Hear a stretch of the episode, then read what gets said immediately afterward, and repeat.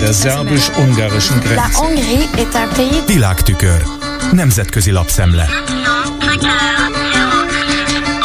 Köszöntöm a hallgatókat. Annak kapcsán, hogy Soros György átadta a Nyílt Társadalom Alapítványok irányítását Alex fiának, a Reuters beszámol arról, hogy a Wall Street Journal nem csupán a most 92 éves alapítót szólaltatja meg, hanem interjút közöl a 37 esztendős Alex Sorossal is. Ő elmondja magáról, hogy apjánál politikusabb alkat. Azt tervezi, hogy folytatja az adományozást a baloldal felé hajló amerikai politikai jelöltek javára. Ki fogja terjeszteni az alapítvány prioritásainak sorát abba az irányba, hogy az foglalja magában a szavazati jogosultság és az abortuszhoz való jog bővítését, illetve a nemek közötti egyenlőséget. A Nyílt Társadalom Alapítványok évi adományozási kerete mintegy másfél milliárd dollár, írja a Reuters. Silvio Berlusconi halála természetesen kiemelt témája a nemzetközi médiának. A Politico európai kiadásában megjelent cikk a címben úgy jellemzi az egykori olasz miniszterelnököt, hogy ő volt az a férfi, aki elcsábított egy egész országot. A portál szerint, ha azt keressük, mi volt Itália legemlékezetesebb kormányfőjének az a vonása, amely a leginkább jellemezte őt, akkor azt kell mondanunk, a mindennél erősebb vágya, hogy szeressék. Már az 1990-es évek derekán elkezdte tervezni saját utóéletét. A Milánóhoz közeli Arcoréban található több millió eurót érő villájának a területén hatalmas föld alatti mauzóleumot kezdett építetni, hogy majd ott temessék el, több mint 30 további sírhely által körülvéve. Ez utóbbiakat barátainak, családtagjainak és romantikus partnereinek szánta. Ez tipikus Berlusconis projekt volt, fényűző és színpompás, a döjfös és az abszurd határán mozgó. A látogatók útja egy száz tonnás, az égboltot jelképező absztrakt szobor mellett vezet el, le egy impozáns lépcsőn, amely a római kor előtti temetkezési helyeket idézi, majd egy keskeny folyosón át, amelyet a túlvilági léthez szükségesnek tekintett dolgok díszítenek, gyümölcs, kenyér, kulcsok, mobiltelefon, a végén pedig pedig a sírkamra, annak közepén rózsaszínű márvány és gránit szarkofággal.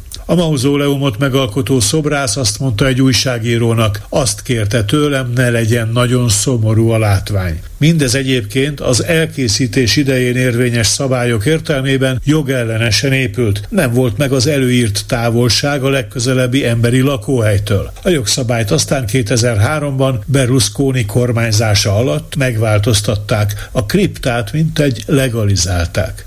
A New York Times írásánál ne időzzünk ilyen hosszasan, csupán azt rögzítsük, hogy a lap kiemeli. Berlusconi honosította meg az olasz televíziózásban a szexet és a ragyogást. Majd ugyanezt behozta a politikába is, hogy aztán bő két évtizeden át meghatározó alakja legyen az országnak. Ő volt a legbefolyásosabb olasz politikus Mussolini óta. Végül nézzünk egy ennél elemzősebb anyagot. A Frankfurter Rundschau vezércikke alaposan leszedi a keresztvizet a több mint 30 évvel ezelőtt létrehozott Weimári háromszögként emlegetett német-francia-lengyel együttműködési modellről. Mondván az jelentősen hozzájárulhatott volna az Európai Unió előreviteléhez, de nem váltotta be a hozzáfűzött reményeket, mert a három résztvevőnek ebben nem volt elegendő közös érdekeltsége. Korábban a német-francia tengely számított az európai egységesülés fő hajtóerejének, és a kelet-nyugati szembenállás megszűnése után az volt a koncepció, hogy e két ország kiegészülve Lengyelországgal, amelyre mint a harmadik európai magállamra tekintettek, együttesen majd biztosítja a keleti EU bővítéshez szükséges stabilitást. Ez a gondolat azonban, írja a frankfurti lap szerzője, még abból az időből származott, amikor a jobboldali populista kommunisták alárendelt szerepet játszottak Európában, amikor azt lehetett hinni, hogy véget ért a történelem, és a demokrácia, valamint a piacgazdaság előre tör az egész világon.